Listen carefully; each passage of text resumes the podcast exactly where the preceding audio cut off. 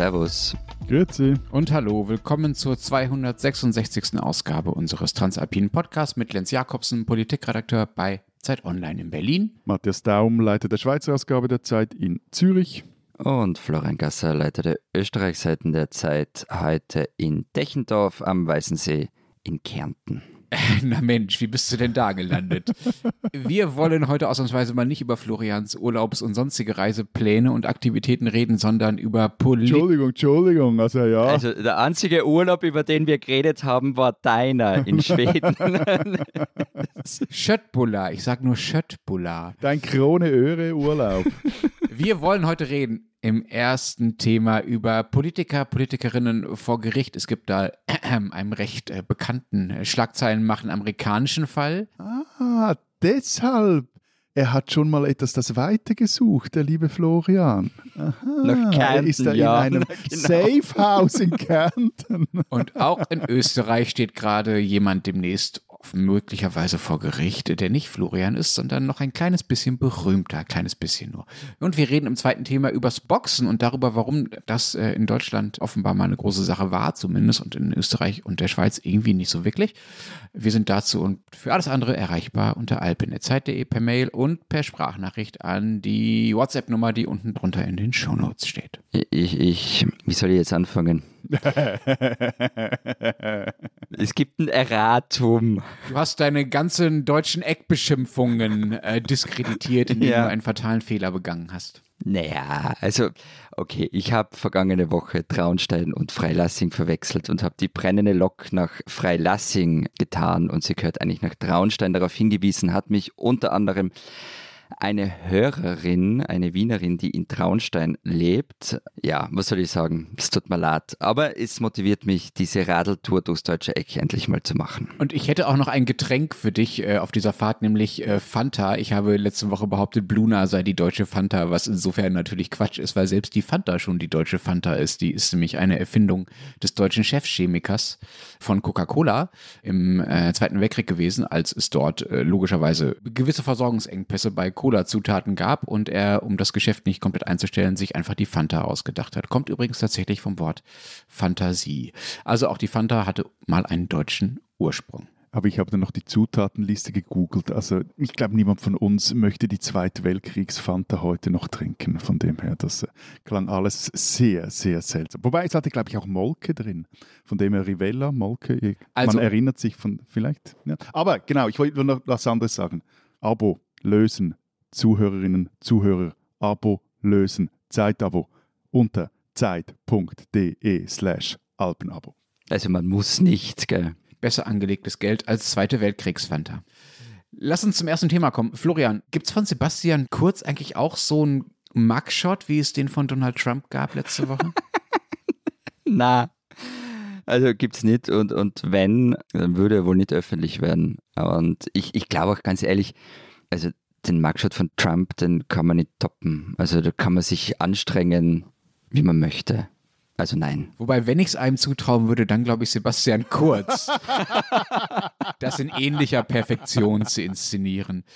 Wir reden über die beiden, weil auch der österreichische Bundeskanzler, Ex-Bundeskanzler, seit gut einer Woche jetzt offiziell angeklagt ist. Donald Trump ist es auch schon und sogar mehrfach. Bei Trump geht es um alles Mögliche, um äh, Schweigegeldzahlungen, um vermeintliche, um Wahlmanipulationsverdacht, um Verleumdungsvorwürfe und äh, natürlich auch um seine Rolle beim Sturm auf das Kapitol da am 6. Januar vor zwei Jahren, wenn mich jetzt nicht alles täuscht. Das ist natürlich was völlig anderes als bei Kurz. Also wir wollen es nicht gleichsetzen, aber es ist schon auffällig, dass die äh, beide jetzt einigermaßen parallel äh, angeklagt äh, werden. Für was genau wird Kurz denn vor Gericht stehen? Florian, hilf uns nochmal auf die Sprünge. Also, ich könnte es mal verkürzen. Es geht darum, ob er im Parlamentarischen Untersuchungsausschuss Na oder Nein gesagt hat. Also ernsthaft jetzt. Fast ernsthaft. Na, also es geht um die Bestellung, wir haben über das alles schon mal gesprochen. Es geht um die Bestellung von Thomas Schmidt, dem damaligen Generalsekretär des Finanzministeriums, zum Chef der ÖBAG, also der Aktiengesellschaft, die die Unternehmensbeteiligungen der Republik verwaltet. Der Vorwurf war immer, dass Kurz als Bundeskanzler daran beteiligt war, also Schmidt dort einzusetzen. Im Ibiza-Untersuchungsausschuss des Parlaments ist Kurz gefragt worden, ob er mit Schmidt darüber gesprochen habe, dass der ÖPAG-Chef werden möchte. Antwort laut Protokoll. Nein, es war allgemein bekannt, dass ihn, also Schmidt, das grundsätzlich interessiert. Kurz sagt aber, er habe nicht Nein, sondern Na gesagt. Okay, also jetzt für, für alle Nicht-Österreicherinnen und Nicht-Österreicher. Ja. Was zum Teufel ist der Unterschied zwischen Na und Nein? Also wenn ich mit dir spreche, da, da macht es manchmal Nein, da macht es Nein, das Und es ist also grundsätzlich ja schlecht gelaunt, aber, aber ne, was ist der Unterschied? Na, also Na, Na. am Satz. Ja, ja, also am Satzanfang muss, muss ja nicht unbedingt Nein bedeuten. Wenn er gesagt hat, na, es war allgemein bekannt, dass ihn das grundsätzlich interessiert, ist es was anderes, dann ist es nicht so, nein, ich habe nicht mit ihm darüber gesprochen, wie wenn er eben sagt, nein, auf die Frage, haben Sie mit ihm darüber gesprochen? Okay, aber, aber wieso jetzt diese Korinthenkackerei, ob Na oder Nein? Weil es eine wesentliche Frage ist. Du bist nämlich als Zeuge im Parlamentarischen Untersuchungsausschuss in Österreich unter Wahrheitspflicht. Und wenn du absichtlich und vorsätzlich lügst, drohen bis zu drei Jahre Haft. Also das ist kein Spaß. Und wir wissen aus den Chatprotokollen, dass Kurz und Schmidt sich über diese Öberkiste ausgetauscht haben. Die Staatsanwaltschaft wirft Kurz übrigens auch nur an anderer Stelle vor, nicht die Wahrheit gesagt zu haben.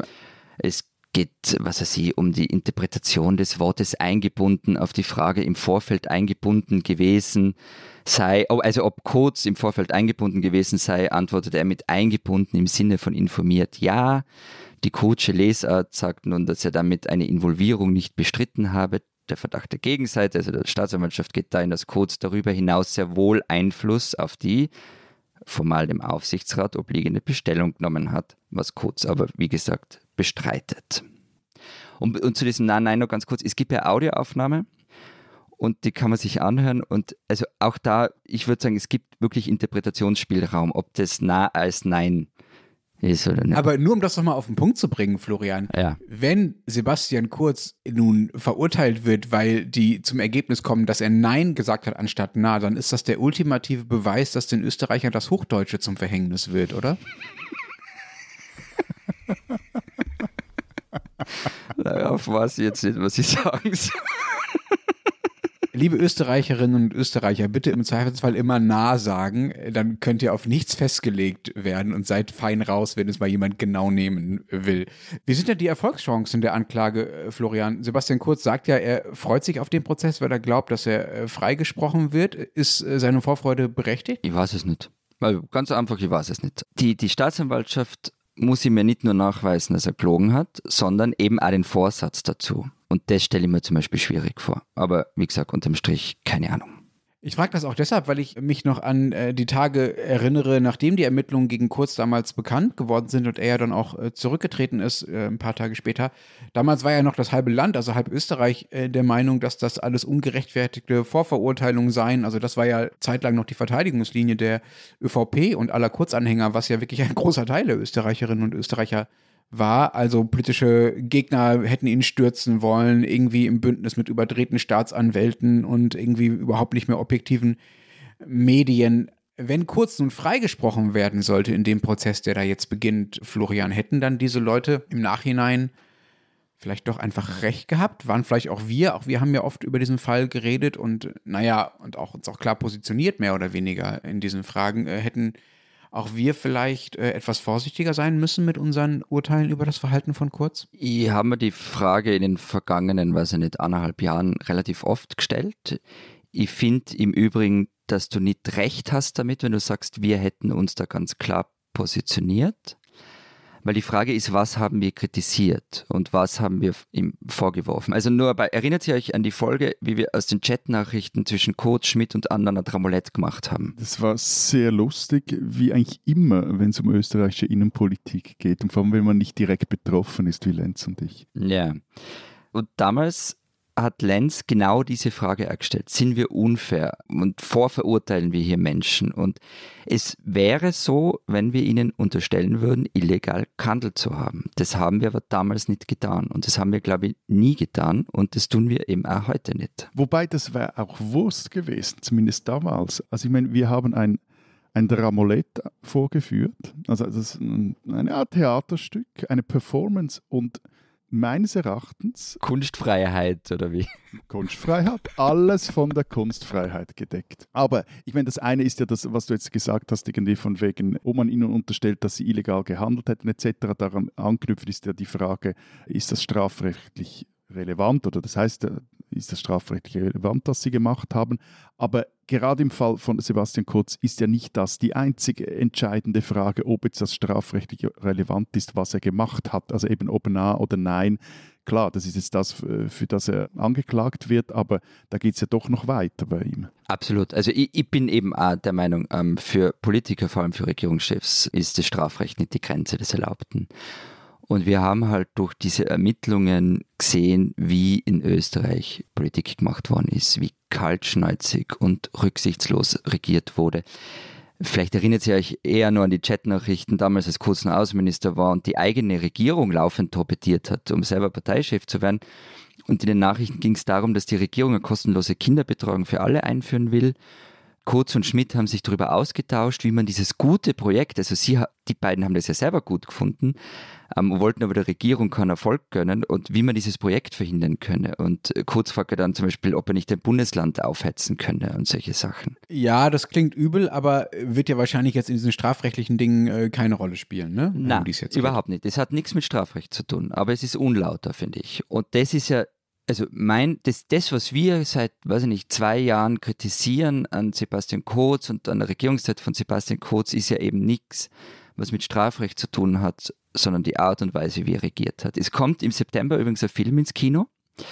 Der heißt Projekt Ballhausplatz und es geht um Aufstieg und Fall von Sebastian Kurz. Und ich habe mit dem Regisseur des Films, mit Kurt Langbein, äh, für die neue Zeit ein Interview geführt. Und er beschreibt ihm auch nochmal, wie sich da eine Gruppe von einem Dutzend Menschen zuerst der Partei und dann ein Land unter den Nagel gerissen hat und wie die agiert haben und wie die wirklich reine Machtpolitik betrieben haben. Und ja, vielleicht wird Kurz nicht verurteilt, aber wir haben durch diese Ermittlungen mehr über das realpolitische System Österreichs erfahren als in den Jahrzehnten davor. Aber äh, darf ich noch mal fragen, äh, Florian, spielt denn dann aus deiner Sicht diese juristische Einordnung, also ob er verurteilt wird oder nicht, überhaupt noch eine, sozusagen eine Rolle für, für kurz Ansehen oder für sein Nachleben oder für die Frage, ob er noch mal wiederkommt? Ja, sicher. Also erstens, es, ist ja nicht, es sind ja nicht die einzigen Ermittlungen, die gegen ihn laufen. Also diese Sache mit der Falschaussage. Es gibt ja noch andere Ermittlungen, auch gegen sein Umfeld. Wenn er freigesprochen werden wird in allen Punkten und in allen Verfahren, dann ist es natürlich schon, also dann ist er einfach unschuldig im strafrechtlichen Sinne. Das würde natürlich auch bedeuten für die Leute, die ihm die ihn heute noch toll finden, die finden, er sollte weiter Politik machen, dass die ihn noch mehr auffordern werden, zurückzukommen, ein Comeback zu machen. So, Florian, jetzt deine ultimative Prognose. Kommt Sebastian kurz zurück? Keine Ahnung. Weiß ich einfach nicht. Ich meine, österreichische Innenpolitik zu prognostizieren, das, wir machen das jetzt seit fünf Jahren. Ihr solltet wissen, dass das ein bisschen schwierig ist. Ja, ich versuche dich trotzdem ab und zu nochmal in die Falle zu löcken.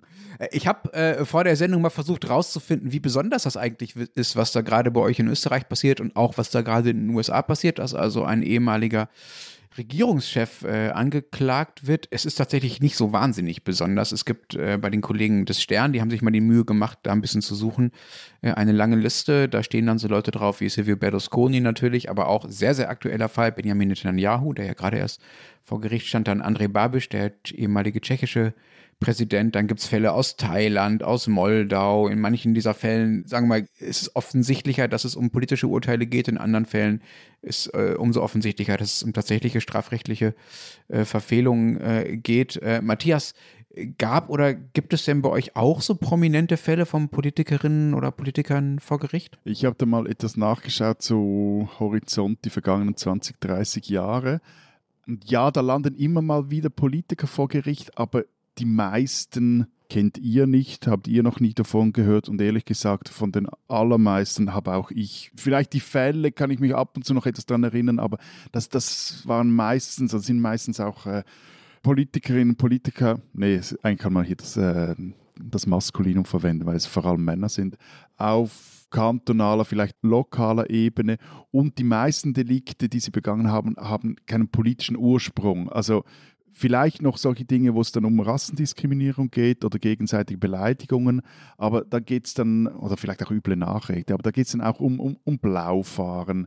Es geht um. Um was? Blaufahren, also besoffen Autofahren. Es geht um Verurteilungen. So ein schönes Wort. Moment, Moment. Ihr habt Blaukreuz und Blaufahren. Das ist aber ein bisschen verwirrend in der Kombination. Nein, nein, das, das geht sich aus. Also das Blaue Kreuz ist quasi gegen das Blaufahren oder gegen die Ursprünge des Blaufahrens. Also es gibt Verurteilungen wegen häuslicher Gewalt, Veruntreuung, Schwarzarbeit, Wilderei und Tierquälerei habe ich gefunden. Ich habe äh, sexuelle Nötigung gefunden, Förderung der Prostitution, Sozialhilfebetrug oder es gab dann sogar einen vollendeten Mordversuch und Veruntreuung. Hui, also alles andere, bei einem anderen hätte ich jetzt gesagt, okay, äh, Politiker sind auch nur Menschen und dass sie äh, gegebenenfalls kriminell sind äh, im Privaten, so wie andere das, andere Menschen das auch sind, ist ja völlig okay. Aber Mordversuch ist dann ja doch ein bisschen heftiger, oder? Was, um was geht's da? Ja, ja, also das war äh, im Februar 2003, also vor mehr als 20 Jahren, da schoss der Tessiner SVP-Großrat Roger Etta einem Bauunternehmer ins Gesicht, um eine millionenschwere Veruntreuung zu vertuschen. Etta behauptete dann, ja, der, der, die Veruntreuung, die habe es gegeben, aber der Schuss, der sei ihm äh, aus Versehen ab. Die Gerichte glaubten... Ausgerutscht. Äh, ausgerutscht, die, die Gerichte glaubten ihm dann nicht. Das gab am Schluss, ging er bis vor Bundesgericht und er wurde zu äh, elf Jahren Zuchthaus verurteilt. Sowieso auffallend ist, wie häufig es SVPler trifft, dass die vor Gericht landen. Es gab da zum Beispiel im Rahmen des äh, Abgangs des damaligen Nationalbankchefs Philipp Hildebrand einen Fall, da wurde der SVP-Politiker Hermann Ley wegen Bankgeheimnisverletzung verurteilt. Das ist übrigens die übelste Straftat in der Schweiz. Verletzung des Bankgeheimnisses. Das ist, da mach jetzt keine blöden Witze, vor allem dieser Passus wurde erst kürzlich dann nochmals verschärft und das ist vor allem für Journalisten sau mühsam und auch gefährlich und da geht so eigentlich überhaupt nicht, dass du, wenn du solche Geheimnisse ausplauderst, wirklich schon mit dem, zumindest mit dem großen C im Kittchen stehst. Aber das ist eine andere Geschichte. Also, aber der, der, der letzte so größere Fall, der betraf auch wieder einen SVPler und zwar einen Schweizer äh, Kantonsrat. Außerhalb des Kantons hätte den sonst niemand gekannt und der wurde wegen einfacher Körperverletzung und Tätigkeit gegenüber einer Prostituierten sowie Besitzes von illegaler Pornografie zu einer bedingten Freiheitsstrafe verurteilt. Aber das sind ja jetzt bisher zumindest alles Straftaten, die mit der Amtsausübung eigentlich nichts zu tun haben, oder? Genau, also wie gesagt, also das waren quasi einfach Politiker, die vor äh, Gericht landen. Und dann gibt es andere Fälle, da kommt es aber kaum je zu Verurteilungen, wo es, die sind ja alle so im Dunstkreis, wie viel dürfen sich oder was dürfen sich Parlamentarierinnen, Parlamentarier, Politikerinnen und Politiker bezahlen lassen? Also dürfen sie sich ans Filmfestival Locarno einladen lassen oder an eine Reise nach Sibirien oder auf eine Reise nach Kasachstan etc. Alles Reisedestinationen, die in den vergangenen Jahren für Skandale und zumindest teilweise für Voruntersuchungen gesucht haben, aber eben zu Verurteilungen kam es da in den meisten Fällen nicht. Ähm, lieber Matthias, ja. ich weiß nicht, ob das jetzt Absicht ist, aber du hast meinen absoluten Lieblingspolitiker der Schweiz. Also ich fühle mich dem einfach sehr nahe, weil er so österreichisch wirkt oft vergessen, nämlich den Genfer. Ja, ja, aber du kennst ja das System der Dramaturgie. Das Beste muss dann zum Schluss kommen. So. okay. Affäre Mode, Pierre Mode. Also Kurzzusammenfassungen, Staatsrat, der Regierungsrat Pierre Mode aus Genf, lässt sich vom Königshaus der Vereinigten Arabischen Emirate Luxusreisen und Geschenke im Wert von mehreren 10.000 Franken spendieren. Er sagt immer, ja, das sei alles gewesen im Rahmen seines Jobs. Bundesgericht, wo der Fall am Schluss dann landete, sah das etwas anders und verurteilt ihn wegen Vorteilsnahme. Weil sich Mode aber weigert, trotz Strafuntersuchung zurückzutreten, wurde die Affäre zwei Jahre lang in Genf und über Genf hinaus rauf und runter diskutiert. Da muss man auch wissen, dass Mode auch mal Bundesratskandidat der FDP war. Das Ganze ging in Genf so lange, bis ihm dann die Regierungskollegen alle Kompetenzen wegnehmen. Also der war ein Staatsrat ohne jegliche Macht, ohne Reich und Mode irgendwann dann, 2020 war das auch zurücktrat. Ah, und aus der Partei wurde er auch rausgeschmissen aus der SVP. Damit schien dann das Kapitel endlich irgendwie beendet und vor allem auch als er dann im Jahr drauf, 2021, scheiterte, sein eigener Nachfolger zu werden. Also er stellte sich da wieder zur Wahl. Aber dann, diesen Mai, das große Comeback, Mode wird wieder in den Regierungsrat des Kantons Genf gewählt. Und ich zitiere hier mal unseren Zeitautor Sascha Buchbinder, der diesen Fall aufs sehr, sehr eng begleitet hat. Zitat. Die Kränkung durch seine Abwahl und die gerichtliche Verurteilung nutzte Mode als Material, um ein neues Bild von sich selbst zu zeichnen. Er inszenierte sich als Macher, der gegen das Establishment kämpft, gegen die alten Eliten und das Machtkartell der rechten und linken Parteien. Früher versicherte er bei jeder Gelegenheit, er sei ein geradliniger rechter Politiker. Heute verspricht er, seine neue Bewegung sei weder rechts noch links. Was er genau will, ist nicht klar, nur, dass er Großes will. Zitat Ende. So, und an wen, wen, wen, wen erinnert euch jetzt das? Ich hätte jetzt eigentlich gesagt an Donald Trump. Ja, und jetzt gehst du mal noch eine Kategorie kleiner. Mm, naja, dieser Österreicher, Sebastian Kurz. ich sage, ich fühle mich Pierre Modet sehr nah. Aber wir, wir, wir haben über die Parallelen zwischen Modet und Kurz übrigens schon mal gesprochen, in einer, ich glaube, in der dritten oder vierten Folge, die wir gemacht haben. Ja, ich, ich will auch nochmal, also, dass ich jetzt Trump gesagt habe und du Kurz, das ist ja kein Zufall, ne? Also, das ist ja ein Muster, dass angeklagte Politiker, mhm. wenn sie politisch noch was vorhaben, genau diese Freund-Feinstellung aufmachen. Also, ich bin hier der, der Kämpfer, der gegen die da oben und gegen eine vermeintlich politisierte Justiz und, ne? Also. Genau, also die Attacken gegen die Justiz, die auch Sebastian Kurz ja schon seit Jahren reitet, klar. Ja. Genau, und das ist eine Inszenierung, kennt man auch aus einigen osteuropäischen Ländern, die ist natürlich, sagen wir mal, je erfolgsversprechender, je ramponierter und popularisierter die Demokratie ist. Ne? Mhm. Ich habe übrigens auch eine Liste rausgesucht, welche österreichischen Politiker schon mal verurteilt worden sind. Also, welche alle angeklagt worden sind, die Liste habe ich mal erspart, weil die ist zu lang. Ich wollte gerade sagen, sonst haben wir das Wetten-Das-Problem, dass wir jetzt irgendwie stundenlang überziehen. Also. Nein, aber ist interessant, wenn man sich diese Liste. Die Nachfolgensendungen verzögern sich um. wenn man sich diese Liste mal anschaut, jene, die verurteilt worden sind. Das Interessante daran ist, dass viele davon danach wirklich rehabilitiert waren. Also das hat man auch manchmal vergessen bis heute, dass die mal verurteilt worden sind. Also ich habe 16 Namen übrigens gefunden auf der Liste, die die kleine Zeitung einmal aufgestellt hat. Und da stehen so Namen drauf wie Bruno Kreisky. Der ist wegen Ehrenbeleidigung verurteilt worden, weil er Simon Wiesenthal als Nazi-Kollaborateur verunglimpft hat.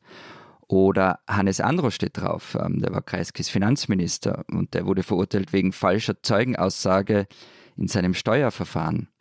Ähm, oder dann gibt es Fred Sinowatz, Kreiskis Nachfolger als Kanzler, der musste Geldstrafe blechen wegen falscher Zeugenaussage in einem von ihm selbst angestrengten Ehrenbeleidigungsprozess gegen den Journalisten Alfred Worm. Eher ungeschickt, aber das sind jetzt auch alles, Florian, das sind alles Sozialdemokraten, also SPÖler, die du genannt hast, oder? Freundschaft, richtig. Und es geht nur weiter, Franz. Zufall?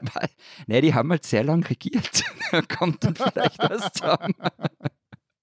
Namen ihm her, Franz Ohler, der war mal Innenminister und Gewerkschaftspräsident und der ist 1969 zu einem Jahr schweren Kerker verurteilt worden. Ah, diese Bilder mit so Ketten und so. ja. Nee, der hat Gewerkschaftsgelder veruntreut und damit irgendwie die Kronenzeitung und die FPÖ unterstützt. Und, und Was? Ja, ist eine ganz tolle Geschichte. Das wäre mal ein eigenes Thema. Und dann kommen man äh, halt meine Gegenwart zu so Namen, die ihr vielleicht kennt. Also Ernst Strasser, auch früherer Innenminister, ÖVP-Innenminister, später EU-Abgeordneter. Der ist 2014 zu drei Jahren verurteilt worden, weil er angeboten hatte, gegen Geld die EU-Gesetzgebung zu beeinflussen. Blöderweise ist er da auf britische Undercover-Journalisten reingefallen, die ihn gefilmt haben, wie er ihnen das Angebot gemacht hat.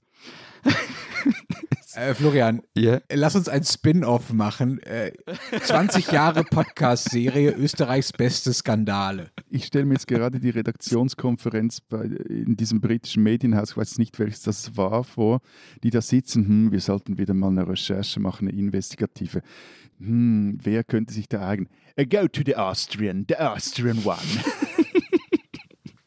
Und dann, also einfach nur, dass ihr den Namen einmal erwähnt habt, ähm, Karl-Heinz Krasser, den Namen werdet ihr vermutlich kennen, der ist ja zu acht Jahren verurteilt worden, weil er Informationen zur Privatisierung der Bundeswohnungen 2004 weitergegeben haben soll.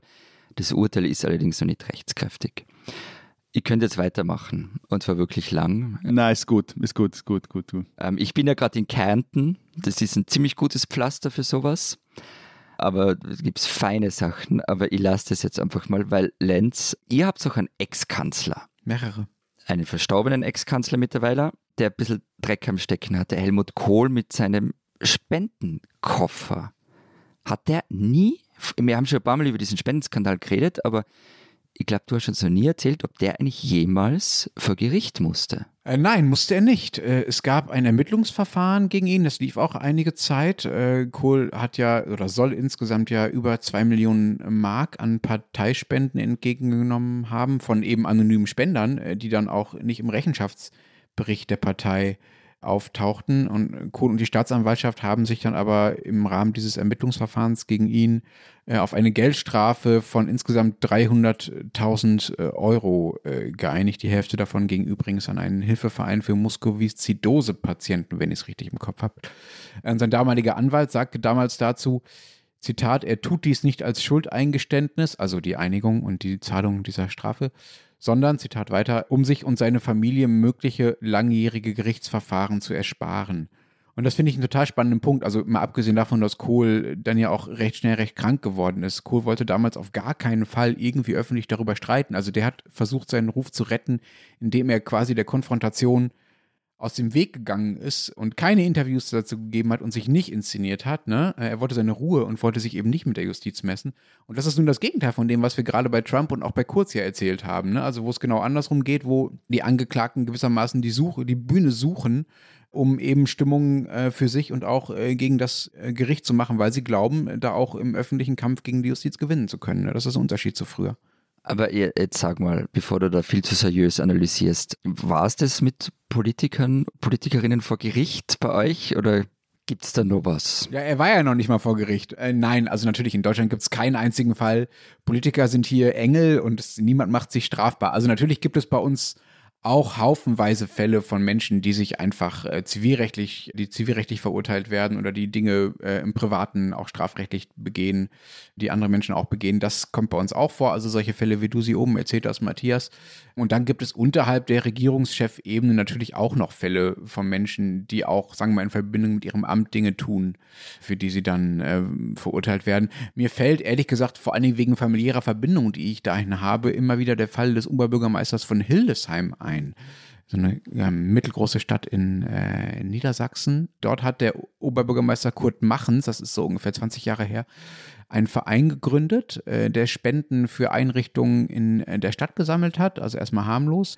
Dort flossen, flossen dann aber beispielsweise auch eine Million Mark von Energieunternehmen rein, so E.ON und Ruhrgas und solche eher größeren Teile, die dann im selben Zeitraum dabei waren, Anteile an den Hildesheimer Stadtwerken zu kaufen, das erfolgreich gemacht hat. Moment, Moment, Moment, Lenz, wenn du von Mark sprichst, das ist schon eine Zeit her demnach. Ja, es muss dann mehr als 20 Jahre, sondern wahrscheinlich 25 Jahre ungefähr. Aber es war, war in den späten 90ern. Genau, und äh, dessen Aufsichtsratsvorsitzender damals war, also von, diesem, von diesen Stadtwerken, die da verkauft wurden an diese Unternehmen, die gespendet haben, dessen Aufsichtsratsvorsitzender war dann eben auch eben jener Oberbürgermeister Kurt Machens. Übrigens, dieses Ding, also dieser Verein, mit dem sie da Geld gesammelt haben, hörte auch noch auf den schönen Namen Pecunia non olet. Also Geld stinkt nicht. Und Kurt Machens wurde dann im Korruptionsprozess erst freigesprochen, später dann äh, zu einer Bewährungsstrafe von sechs Monaten verurteilt. Und in dieser Phase, in der er gerade freigesprochen war, äh, aber noch die Revision dagegen lief und er dann später verurteilt wurde, in dieser Phase wurde er als Oberbürgermeister wiedergewählt. Und Machens blieb dann auch einfach nach seiner Verurteilung im Amt, was beamtenrechtlich möglich war, weil man nach niedersächsischem Beamtenrecht nur nach Freiheitsstrafen von mindestens einem Jahr aus dem Amt scheiden muss und er hatte halt nur sechs Monate. Machens blieb also im Amt und mit übrigens mit einer Begründung, die dann auch auf eine Art wieder an Trump erinnert, ohne die gleichsetzen zu wollen, nämlich die Bürger hätten von der Affäre schließlich gewusst und ihn halt trotzdem gewählt. Jetzt habe ich aber trotzdem noch eine Frage. Euer Bundeskanzler, also der amtierende jetzt, der ist ja auch aus seiner vorhergehenden Arbeit als Oberbürgermeister war oder von, äh, von Hamburg. Oberbürgermeister von Hamburg, genau. Ist er in, in eine, diesen Cum-Ex-Skandal irgendwie verwickelt oder spielt auf jeden Fall da eine Rolle? Oh, bitte lass uns das fast nicht aufmachen. Er ist übrigens regierender Bürgermeister, nicht Oberbürgermeister, um das noch kurz klarzustellen, bevor ich böse Mails kriege. Und ja, äh, es gibt gerade eine Anzeige gegen Scholz äh, von einem ehemaligen Link-Abgeordneten Fabio De Masi. Da geht es grob gesagt darum, ob Scholz in den verschiedenen Verhören den er in verschiedenen Ausschüssen ausgesetzt war wegen seiner Beteiligung oder Nichtbeteiligung am Cum-Ex-Skandal, ob er da tatsächlich jeweils immer äh, die Wahrheit gesagt hat. Aber für eine Folge Cum-Ex und Olaf Scholz bräuchten wir ungefähr äh, so viel Platz äh, wie Florian für die beliebtesten österreichischen Politiker und Politikerinnen-Skandale.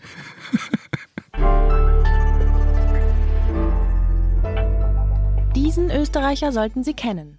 Schützengrimm, Schützengrimm.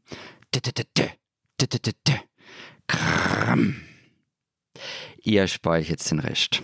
Hast du irgendwie einen Frosch im Hals? Oder, oder, Da, oder? da war was mit deiner Aufnahme nicht richtig, Florian. Kannst du nochmal in dein Mikro checken? Ja, ja.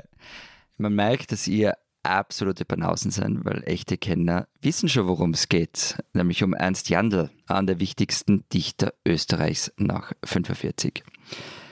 Jandl wurde 1925 in Wien geboren, war schon als Kind fasziniert davon, was man mit Worten auslösen kann. Er wurde dann Lehrer, lebte übrigens mit der nicht minder tollen Friederike Mayröcker zusammen, hatte Nähe zur Wiener Gruppe, gehörte zu den Initiatoren der Grazer Autorenversammlung, ist dann deren Präsident 1983 geworden.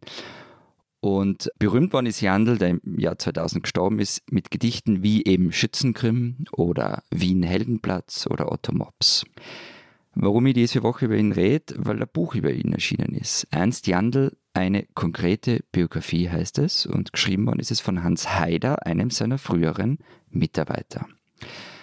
Auf den neuen Österreichseiten der Zeit bespricht der Schriftsteller Franz Schuh das Buch. Auch er hat einmal für Jandl gearbeitet und zwar von 77 bis 79. Eine kurze Spanne, schreibt Schuh und weiter, die mein Zeitempfinden allerdings auf 10 bis 15 Jahre anberaumt. So schwer war es. Wir machen auch schon 50 Jahre Podcast hier, oder? Schützengrimm, Schützengrimm. Alles in allem sei Jandl ein Genie gewesen, schreibt Schuh, aber trotzdem eine schwierige Persönlichkeit. Zitat. Gegen Ende meines Zusammenwirkens mit Jandl war mein Hass auf ihn so groß, dass ich Haider, also den Autor der Biografie, dafür danke, seinen Freund damals vor schlimmerem als blankem Hass von meiner Seite bewahrt zu haben. Im Buch kommen die Höhen und Tiefen Jandls vor mit dem absoluten Gipfel in der Royal Albert Hall 1965 bei einer Veranstaltung, die Allen Ginsberg organisiert hatte. Schuh schreibt dazu, Haider schildert das Theater auf der Londoner Veranstaltung. Allen Ginsberg war betrunken. Gregory Corso verkroch sich beim Vortrag in einen Sessel. Simon Winkenoog war voll mit Mescalin und unterbrach Harry Fainlights Rezitation eines Gedichts über LSD mit Love-Schreien. Das klingt wie bei uns im Podcast. Absolut. Und dann trat Jandl auf, im weißen Hemd, ohne Jacke, mit purer, lauter Lautpoesie, Fan von allen Schmerzzonen der amerikanischen Rebellen und Selbstfinder. Vor allem mit der Ode auf N. Das Gedicht zerreißt den Namen Napoleon in seine Buchstaben und das Publikum brüllte enthusiastisch mit Jandl mit. Übrigens, das kann man sich auf YouTube anschauen, ist echt großartig. Mein Lieblingsgedicht in dem Text von Franz Schuh ist übrigens gar nicht von Jandl. Es geht so. Es scheißt der Herr von Karajan bei jedem falschen Ton sich an und wascht seinen Arsch im Goldlavur. Anal sein gehört zur Hochkultur. Und von wem ist es? Manchmal bricht es einfach aus ihm raus, oder? Ja, ja. Was es mit diesem Gedicht auf sich hat, warum das eine mittlere Krise ausgelöst hat, was es mit Jandl zu tun hat, das steht alles auf der neuen Österreich-Seiten der Zeit. Und Ernst Jandl ist übrigens einfach ein Österreicher, den man kennen muss.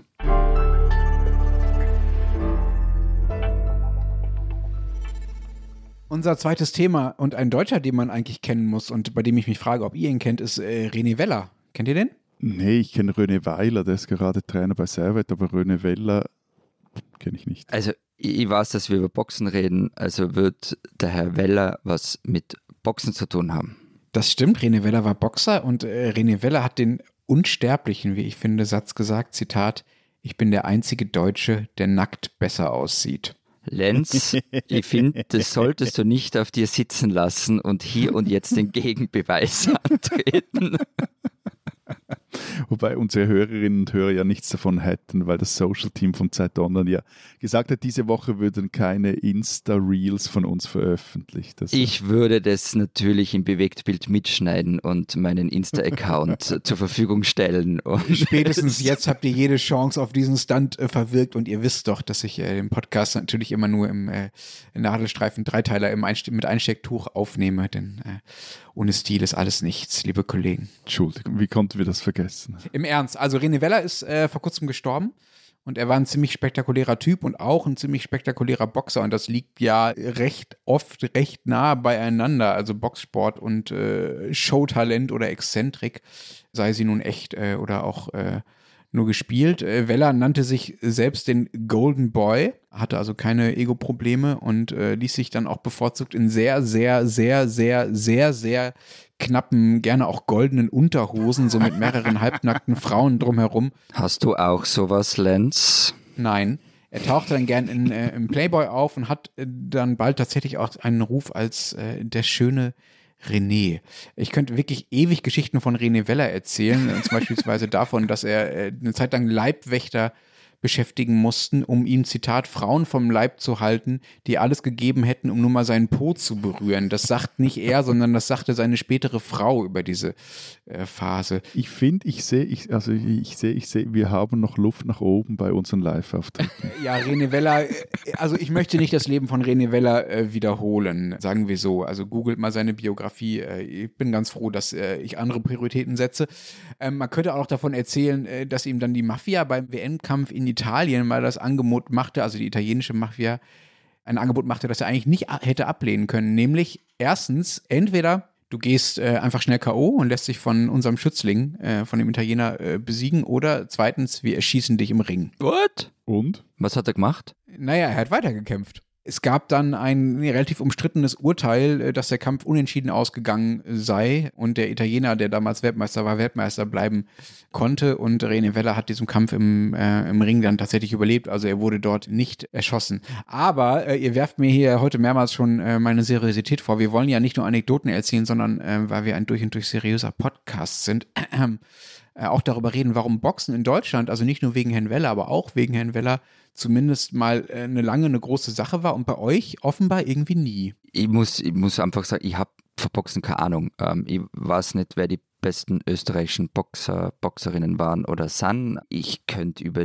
alle Rocky-Teile sprechen, über das Lied Das Lebe der Sport von Reinhard Fenrich und die erste Strophe, die sich ums Boxen dreht, aber ich habe ansonsten nicht viel beizutragen. Ich habe noch nie einen Boxkampf komplett geschaut. Interessiert es euch überhaupt? Und ist es, ich meine, in Deutschland war das offenbar groß, aber ist es in der Schweiz groß? Also du meinst jetzt persönlich, ob es mich interessiert? Sowohl als auch, sowohl als auch. Na, das kulturelle Drumherum finde ich interessant, zumindest bis zu einem gewissen Grad. Aber als Sport, nein, also jetzt persönlich nicht. Und in, in der Schweiz kann man so sagen, es interessiert nicht mehr. Hm. Es gab eine Zeit, da hat es äh, interessiert. Also um euch zu zeigen, wie groß Boxen in Deutschland mal war, was glaube ich auch eine Generationssache ist. Also ich war einfach Teenager, äh, als, äh, als Boxen groß war. Und ich glaube, das hat auch einen Einfluss. Leute, die älter oder jünger sind, haben das vielleicht anders oder als nicht so wichtig erfahren. Äh, reicht es vielleicht zu sagen, dass wenn du Rocky sagst, Florian, Mhm. ich äh, nicht nur an die Filme denke, sondern eben auch an Graziano Rocchigiani, genannt Rocky. Mhm. Ja, deutscher Boxer, Sohn eines sizilianischen Eisenbiegers und einer äh, Berlinerin und einer der großen deutschen Boxer in den 90er Jahren, also neben Darius Michalczewski, äh, vor allem natürlich neben Henry Maske und später kamen dann noch zwei dazu, also in den, sagen wir, in den späten 90er, aber auch in den Nullerjahren dann vor allen Dingen, äh, die ihr wahrscheinlich mittlerweile auch aus anderen äh, Zusammenhängen kennt, nämlich die Brüder Wladimir und Vitali Klitschko. Aber apropos Rocchigiani, der letzte mehr oder weniger berühmte Schweizer Boxer war Stefan Angern in den 1990er Jahren und der kämpfte zweimal gegen äh, Rocchigiani einen WM-Kampf, verlor aber zweimal.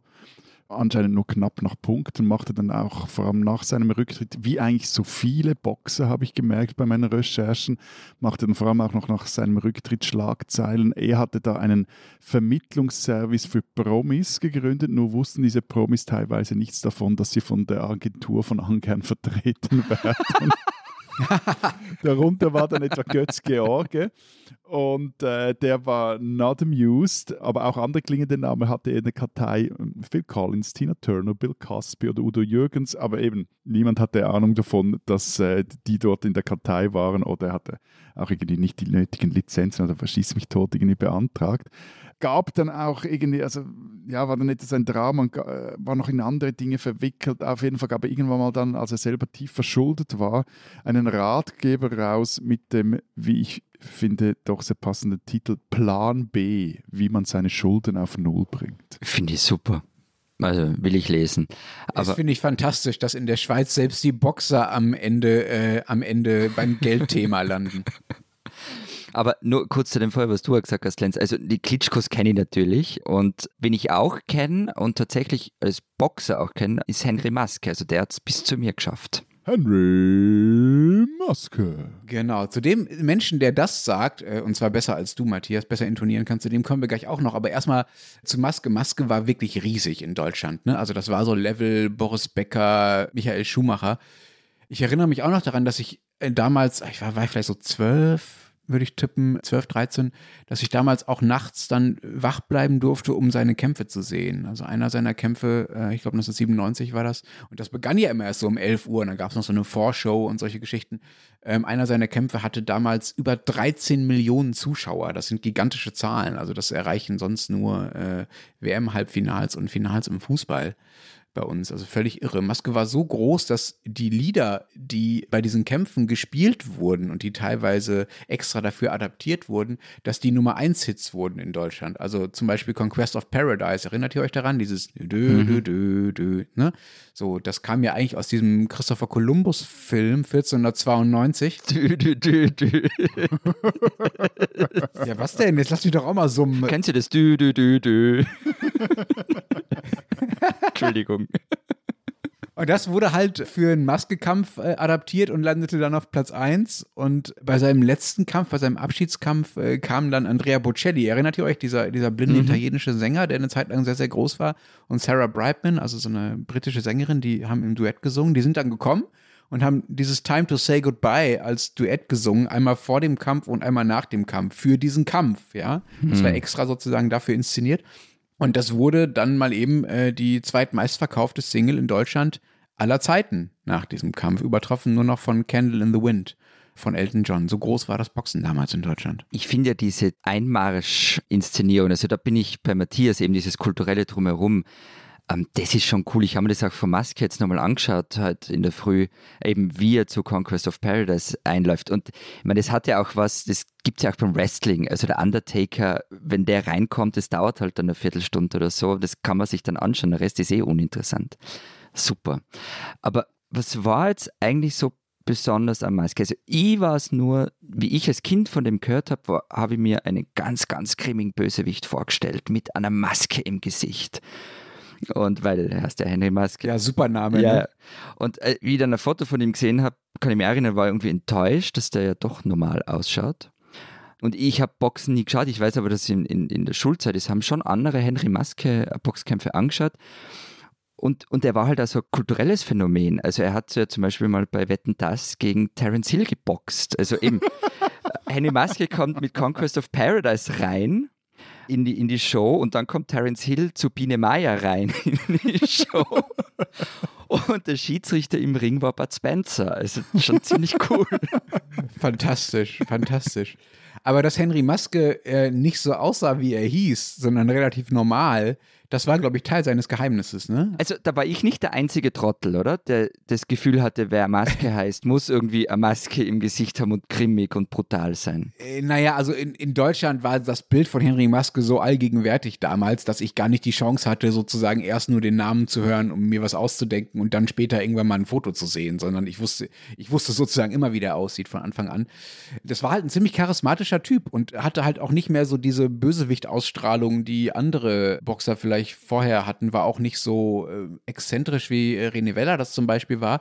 Und Maske hat es dadurch geschafft, so Boxen so ein bisschen aus der Schmuddelecke zu holen, weil das bei ihm, also weil er nicht nur so normal aussah, sondern weil das bei ihm auch alles so elegant aussah. Der hatte einen sehr eleganten Boxstil und er hat auch nicht gepöbelt, hat keine goldenen Unterhosen angezogen, ist auch nicht durch einen Playboy gehüpft wie René Weller und äh, Maskes Spitzname war dann auch passenderweise The Gentleman. Und das war wahrscheinlich genau das, was der Boxsport damals gebraucht hat, um ihn so ein bisschen massenkompatibel zu machen. Und dazu kommt natürlich, dass Maske auch einfach wahnsinnig erfolgreich war. Also er war Olympiasieger und sehr, sehr viele Jahre amtierender Weltmeister und hat tatsächlich nur einen einzigen Kampf wirklich verloren, nämlich seinen allerletzten. Also auch eine sehr runde Geschichte.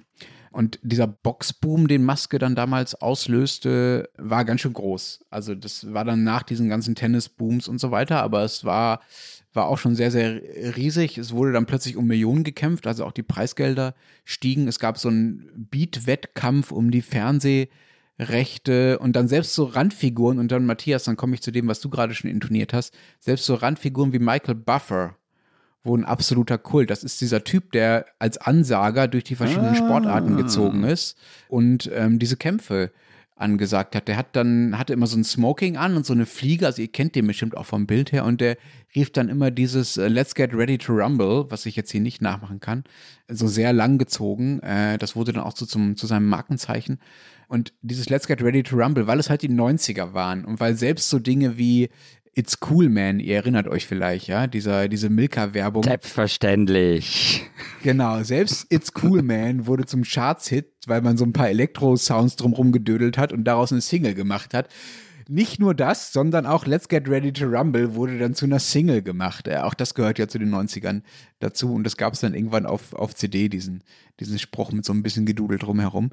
Also völlig irre Boxzeiten damals und mich wundert das so ein bisschen. Lenz, Lenz, Lenz, denk an dein ostdeutsches Karma. Ja. Henry Maske war Ostdeutscher, ja, klar. Das solltest du noch sagen. Das solltest, weißt für dein Rating. Dann liebt man uns mehr in Leipzig und Dresden und Karl-Marx-Stadt, äh, Chemnitz. Zur Einheit gehört dazu, dass man nicht bei jedem dazu sagen muss, dass er aus Ostdeutschland kam. Das finde ich noch. Das ist völlig selbstverständlich, dass Henry Maske Ostdeutscher war. Ist doch klar. ähm, ist von diesem Boom bei euch überhaupt nichts angekommen? Ist das völlig an euch vorbeigegangen?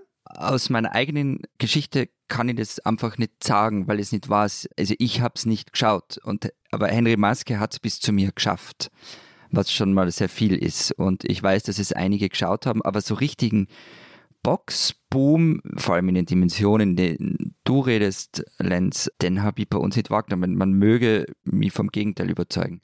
Wien hat aber schon den Ruf, eben schon vor 100 Jahren gehabt, den Ruf als Stadt der starken Männer. Und es hat sich aufs äh, Gewichtheben allerdings bezogen. Also Mundel Sackbauer zum Beispiel, diese, diese Figur, ähm, der war ja auch Gewichtheber. Und äh, bis 1919 waren übrigens öffentliche Boxkämpfe verboten. Also das heißt nur irgendwie privat und mit geladenen Gästen tun können. Zehn Jahre davor ähm, ist die erste Boxsektion gegründet worden und richtig losgegangen. Und da war es, das war vielleicht so die Zeit, wo es einen Boxboom gegeben hat. Ist es nach 45, da wurden Vereine gegründet. Staatsmeisterschaften ausgetragen und laut Homepage der Stadt Wien war der Boxkampf zwischen Joshi Weidinger und Stefan Oleg die erste Großveranstaltung in Wien nach dem Krieg. Das war im Juni 48 und da sind 35.000 Zuschauer ins Praterstadion gekommen. Problem an der ganzen Sache war aber, dass es für Profiboxer keine wirklichen Perspektiven in Österreich gegeben hat. Deshalb sind viele ausgewandert.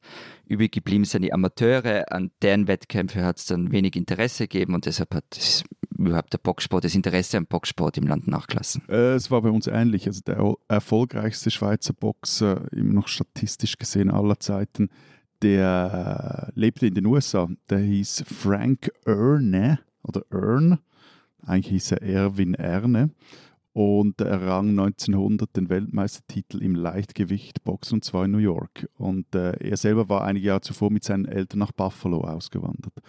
In der Schweiz wurde der Boxverband etwas früher gegründet, als äh, das äh, Boxverbot in Österreich fiel, also zum, zwar schon 1913. So richtig groß war Boxen aber hier, wenn ich das richtig verstanden habe, eigentlich nur in den 70er Jahren. Zum einen war da der legendäre Kampf von Muhammad Ali gegen den deutschen Jürgen Blinn im Hallenstadion hier in Zürich. Und zum anderen war da Fritzli Schörwe als alias die Fliege. Ich kenne die ganzen Namen, das ist total schlimm. Warum kenne ich die? Keine Ahnung. Also die Fliege, ich meine, Muhammad Ali ist klar, aber die Fliege irgendwie. Also 1972 gewann er einen EM-Titel, Jahr später konnte er dann um den WM-Titel, da gibt es immer verschiedene und verschiedene Verbände des Verbands, damals ging es um den Titel des Verbands WBA Boxen und zwar in Bangkok im Nationalstadion gegen einen Thailänder. Und der Scherwe unterlag dann durch K.O. in der fünften Runde, aber zur Legende, wie es so schön heißt in der Schweizer Boxgeschichte, wurde Fritzli durch den Rückkampf gegen diesen Thailänder und zwar 1974 war das im vollbesetzten Hallenstadion. Die Aargauer Zeitung, Entschuldigung, schrieb da, der Schweizer verlor trotz eines beherzten Kampfs durch eine äußerst umstrittene Entscheidung der Punktrichter. Er gab dann, also Gervais gab dann 1977 seinen Rücktritt und, jetzt wird es lustig, er arbeitete bis zu seiner Pensionierung im Bundeshaus als Bundesweibel, also quasi als eine Art Diener im Bundeshaus. Dann sind auch so die, die, die jeweils so in diesen komischen Kostümen rumlaufen, wenn ein Bundesrat irgendwo einen offiziellen Auftritt hat. Habt ihr sicher schon gesehen? Sie sehen so aus, etwas wie Nikoläuse. Und äh, der aktuell vermutlich bekannteste, der erfolgreichste Schweizer Boxer ist Arnold the Cobra Gergay. Ich habe es hoffentlich richtig gesagt. Der kam als Flüchtling aus dem Kosovo in die Schweiz und äh, versuchte auch um WM-Titel zu kämpfen und gilt schon jetzt als der zumindest erfolgreichste Schweizer Schwergewichtsboxer aller Zeiten. Also vielleicht nochmal kurz, es gibt schon erfolgreiche österreichische Boxer, also nicht, dass man, dass das komplett falsch wahrgenommen wird. Also zum Beispiel Eva Vorarberger ist äh, 2014 Weltmeisterin geworden und Markus Nader ist EU-Meister geworden und es gibt sicher noch viele mehr, aber der Unterschied, glaube ich, und das trifft wohl auf beide unsere Länder zu Matthias, ist, dass es nie so riesige Namen wie Henry Maske gegeben hat. Was es aber gegeben hat, das sind halt so Kultfiguren aus der Szene, die vielleicht gar nicht so wegen, wegen des Boxens berühmt worden sind, sondern wegen anderen Dingen. Na, hast du vielleicht noch ein paar österreichische Skandale auf Lager, lieber Florian? Na, Skandale würde ich nicht sagen, aber sagen wir mal so. Buntheiten. Nennen wir sie Unikate, nennen wir sie Unikate. Also Hans Orsolitsch zum Beispiel. Also der hätte wahrscheinlich recht erfolgreich oder richtig erfolgreich werden können. Der war in den 60er mal jüngster Europameister, hat dann Mitte der 70er Jahre aufgehört, hat in atemberaubender Geschwindigkeit sein Geld durchbracht hat Schulden gemacht, war in Schlägereien verwickelt, ist mehrfach im Gefängnis gesessen und dann hat in den 80ern der ORF ein Doku über ihn gedreht und er selber hat, da wären wir wieder bei Singles, ein Lied aufgenommen mit dem Titel My Botschatz Leben. Also unfassbar schlechtes Lied. Also It's wirklich cool, ganz, man. ganz, ganz schlecht, aber es war ganz oben in den Charts. Und Hans Oswald ist halt eine Kultfigur. Und äh, Freunde des Trash-TVs äh, werden wissen, dass sein Neffe Mario Osolic auch Boxer ist und in der Serie Das Geschäft mit der Liebe mitspielt auf ATV. Und dann gibt es natürlich noch Otto Wanz, Catcher und Boxer, war in den 60ern einmal in der Olympia-Auswahl, aber richtig berühmt war er schon eher als Catcher, also jeder weiß, dass er Catcher war aber richtig berühmt worden ist er, weil er Telefonbücher zerrissen hat. Also er hat 20 Stück in 30 Sekunden geschafft und war damit der Star in Bierzelten und bei Fernsehauftritten. Und übrigens seine Karriere hat Otto Wanz am Wiener Heumarkt gestartet. Das ist in der Wiener Innenstadt und ähm, da haben Boxkämpfe und ja, Catchen stattgefunden. Es war sehr bodenständig, sehr tief und voll super. Und wer mehr wissen will, sollte sich die ORF-Sendung Gut schlägt böse auf YouTube anschauen. Die ist aus dem Jahr 97 mit so schönen Zitaten einer 75-jährigen Zuschauerin. Hermann, hau ihm am Schädel! Du machst das sehr wirklich? glaubhaft nach, diese 75-Jährige. danke, danke. Der ist wirklich, wirklich toll. Wobei, also wenn du jetzt mit Catch und Telefonbuchzerreißer da um, ums Eck kommst, dann äh, muss sich, ist es meine heilige Pflicht aus Schweizer Sicht, auch den größten eidgenössischen Kampfsportler aller Zeiten vorzustellen. Und nein, es ist nicht ein Schwinger, sondern es ist Andy Ironman Hook. Noch nie gehört. Was hast du in den 90er gemacht, Lenz? Du bist vielleicht. Ja, aber das habe den Namen aber noch nie gehört. Mann, pff, was steht bei mir? Wie gesagt, heilige Pflicht, euch Andy Ironman Hook vorzustellen geboren im Kanton Aargau. Sein Vater war Fremdenlegionär, ist anscheinend unter seltsamen Umständen in Thailand, glaube ich, ums Leben gekommen. Den hat er auch nie gekannt, Andy Hug. Die Mutter sei mit der Erziehung der Kinder überfordert gewesen. So wächst also Hug bei der Großmutter auf und hat da dann einen anscheinend unglaublichen Bewegungsdrang, kommt da irgendwann mal mit Karate in Kontakt, macht aber parallel dazu noch eine Metzgerlehre, die bricht er dann aber ab, um sich ganz aufs Karate zu konzentrieren. War da auch recht schnell erfolgreich, wird mehrfach Europameisterschaft, das als erster Nicht-Japaner, wenn ich das richtig gelesen habe, bis ins WM-Finale und wechselt dann zum Kickboxen. Und beim Kickboxen ist es ja auch etwas kompliziert, da gibt es verschiedene Wettbewerbe. Auf jeden Fall, damals war so richtig groß im Kickboxen dieses K1-Fighting. Aha. Und äh, da war auch gefürchtet. Was ist K1-Fighting? Eben Kickboxen, Kickboxen. Okay. Das ist ja quasi eine, eine Vor, Vorstufe dieser Käfigkämpfe, die es heute gibt. So. MMA. Ultimate Fighting. Genau, Vorstufe von Ultimate Fighting. Auf jeden Fall war er da berühmt für seinen Andy-Kick, den man natürlich dann auch in der Schule nachgemacht hat. Und das war so ein Zitat vernichtender Schlag, den Hug mit dem rechten Fuß im Genick des Gegners landete. Heute würden wir uns alle sämtliche Szenen reißen, wenn wir das versuchen würden. Aber damals haben wir so getan, als könnten wir das. Ja, bitte. Ich wollte gerade fragen, du, du hast auch so getan, als könntest du es und hast du es gekonnt? Ich habe es weder geschaut noch gekonnt, aber Andy Hug war einfach so ein Ding und der Andy Kick, den kannte damals jeder. Weil 1996 gewinnt dann Hug den K1 Grand Prix, wird er später noch mehrfacher Thai-Box-Weltmeister und füllt anscheinend, hat sechsmal das Hallenstadion hier in Zürich, jeweils mit Live-Übertragung des Schweizer Fernsehens. Die Karriere von ihm nahm dann eine doch sehr tragische Wendung, nämlich im Jahr 2000 erkrankte er an Leukämie. Da ist er gerade mal 35 und stirbt in kürzester Zeit vermutlich auch, weil die Krankheit zu spät erkannt wurde. Sein Tod aber schafft es auf die Frontseite des Blicks. Der druckt sogar eine vierseitige Sonderbeilage. Und an seinem Begräbnis in Tokio, Hug lebte seit Jahren, zumindest teilweise in Japan, wird auch ein Kondolenzschreiben des Schweizer Bundespräsidenten, das war damals Adolf Ogi, verlesen. Die spinnen, die Deutschen. Der 12. August 2023 war ein äh, wunderschöner Sommertag in Magdeburg, der Landeshauptstadt äh, von Sachsen-Anhalt. Ich habe extra nochmal nachgeschaut. 29 Grad war es, Höchsttemperatur.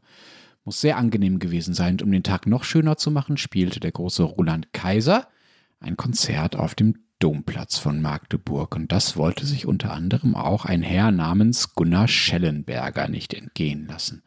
Der ging mit einer Gruppe von Freunden und Bekannten, ja, gewissermaßen zu diesem Konzert. Es gibt Bilder davon, wie sie so mit Wein und Sektgläsern und offenbar recht gut gelaunt das Konzert verfolgen. Das Problem, sie standen dabei auf dem Balkon des Landtagsgebäudes, das direkt am Domplatz liegt und von dem man wunderbar auf Roland Kaiser und das normale, Konzertpublikum runtergucken konnte. Gunnar Schellenberger, dieser Konzertbesucher, ist nämlich CDU-Politiker und Präsident dieses Landtags. Der Balkon gehörte zu seinem Büro. Da hat er, das ist zumindest die Vermutung, sich und seinen Bekannten einfach mal die Tickets gespart. War übrigens auch ausverkauft, das äh, Konzert. Ich habe nachgeschaut, wer beispielsweise am kommenden Wochenende Roland Kaiser in Bremerhaven sehen will, zahlt für die Resttickets so mindestens 130 Euro pro Person. So, man muss nun keinen großen Skandal daraus machen, dass da offenbar äh, ein Volksvertreter seine Privilegien an einem Samstagabend äh, für einen kleinen privaten Vorteil nutzt. Ähm, gerade wenn man österreichische Skandale so zum Vergleich hat, lieber Florian. Ich wollte gerade sagen, also. Genau, alles völlig harmlos. Wenn Herr Schellenberger einfach gesagt hätte, sorry Leute, war nicht so cool, tut mir leid. Hat er aber nicht. Er hat erstmal zumindest erzählt, äh, stattdessen, das Ganze sei ein äh, dienstlicher Termin gewesen. Daran hält er auch bis heute fest, nämlich das Vor Vorbereitungstreffen für das 25-jährige Jubiläum eines örtlichen Max-Planck-Instituts. Und leider sei es drinnen bei Ihnen im Büro so heiß gewesen an diesem Samstagabend, dass man die Sitzung noch draußen verlegt habe. Nun haben die Kollegen vom MDR, vom Mitteldeutschen Rundfunk, dankenswerterweise recherchiert. Erstens, dass das Büro vom Landtagspräsidenten eines der wenigen im Gebäude ist, das klimatisiert ist, von wegen rausgehen. Und dass es zwar zwei Max-Planck-Institute in der Umgebung von Magdeburg gibt, dass das eine aber bereits 30 Jahre alt ist, also nicht 25 Jahre alt werden kann, und das andere sein 25-jähriges Jubiläum bereits in diesem Jahr so gefeiert hat. Außerdem äh, berichten äh, die Kollegen, dass Schellenberger in parteiinterner Runde, nachdem das bekannt wurde und es so die erste Kritik an diesem Konzertbesuch da auf seinem Balkon gab, dass äh, Schellenberger also in der CDU-Runde sich einigermaßen empört über diese Kritik gezeigt äh, habe. Äh, er sei hier schließlich der Chef im Haus und könne das machen. Und erst später erklärte er dann, er habe berufliches und privates vermischt und sich äh, blöd angestellt und entschuldigte sich. Aber diese Haltung, die darin deutlich wird, also vor der Entschuldigung, die dann ähm, mit Verspätung äh, kam und er hält übrigens auch weiterhin daran fest, dass es ein, Termin, ein dienstliches Treffen da an dem Abend gab. Diese Haltung nicht etwa der Umsonstbesuch von Roland Kaiser selbst ist dann doch ein Problem, findet zumindest ich. Herr Schellenberger ist übrigens der gleiche, der hat sich mal als Dienstwagen ein 7er BMW verschreiben lassen äh, von seinem Arzt gewissermaßen, weil in den 3er BMWs die Sitze äh, seinen medizinischen Anforderungen nicht entsprochen haben. Äh, ich will gar nicht Witze machen über den Rücken von Herrn Schellenberger. Über sein Rückgrat äh, will ich aber doch ein paar Zweifel sehen. Ähm, hier ist offenbar ein Politiker äh, sein Amt äh, zu Kopf gestiegen. Lieber Herr Schellenberger, äh, das, Sie sind dann doch ein Deutscher, der diese Woche in unserem Podcast mal spinnt. Aber, aber, aber Lenz, stopp noch etwas. Eigentlich ist es ja schön, dass in einem gespaltenen Land wie Deutschland ein CDU-Politiker alles gibt und sich um Kopf und Kragen redet und windet, um einem Konzert zu lauschen, das von einem bekennenden Sozi gegeben wird. Von dem her, es hat ja fast schon was parteiübergreifend Versöhnendes, das Ganze. Die große Koalition lebt auf ewig.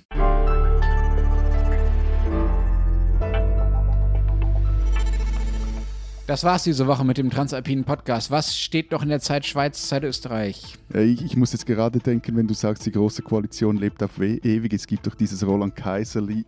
Ich glaube, es geht schon wieder los. Von wegen GroKo und so. Bei uns, alles etwas rollende Planung, aber was ich schon sagen kann, was wir drin haben, ist ein Text von Sarah und mir. Und zwar haben wir uns mit der rekordhohen Zuwanderung in die Schweiz befasst da werden vermutlich im laufenden Jahr etwa 140.000 Menschen nämlich in die Schweiz eingewandert sein, zumindest dann in der Statistik auch nachgewiesen sein, darunter auch 70.000 Menschen aus der Ukraine, das ist 60.000. Und wir fragen uns, es ist ja gerade zurzeit Wahlkampf, wieso sich eigentlich nur die SVP um die Zuwanderung kümmert, ist das falsche Wort, mit Zuwanderung Wahlkampf betreibt und wieso sich alle anderen Parteien da wegducken und ihr da mehr oder weniger das Feld überlassen. Zwei Texte von den Österreich-Seiten habe ich ja schon mehr oder weniger angekündigt. Das Interview mit dem Regisseur des Films Projekt Ballersplatz Kurt Langbein. Den habe ich gefragt, wie er Sebastian Kurz heute sieht, vor allem nachdem er im vergangenen Jahr tausende Stunden Archivmaterial mit dem Ex-Kanzler durchgesehen hat oder vom Ex-Kanzler durchgesehen hat. Das andere ist ein Stück von Franz Schuh, die Rezension der neuen Biografie bei Ernst Jandl. Und dann hat Christian Bartler noch aufgeschrieben, warum eigentlich die Wissenschaftsskepsis in Österreich so verbreitet ist. Da ist gerade eine neue Studie dazu erschienen. Und wer wissen will, was in Deutschland los ist, kann den Rest der gedruckten Zeit lesen oder Zeit online. Wir hören uns nächste Woche wieder. Bis dahin. Vielen Dank. Adieu. Und tschüss.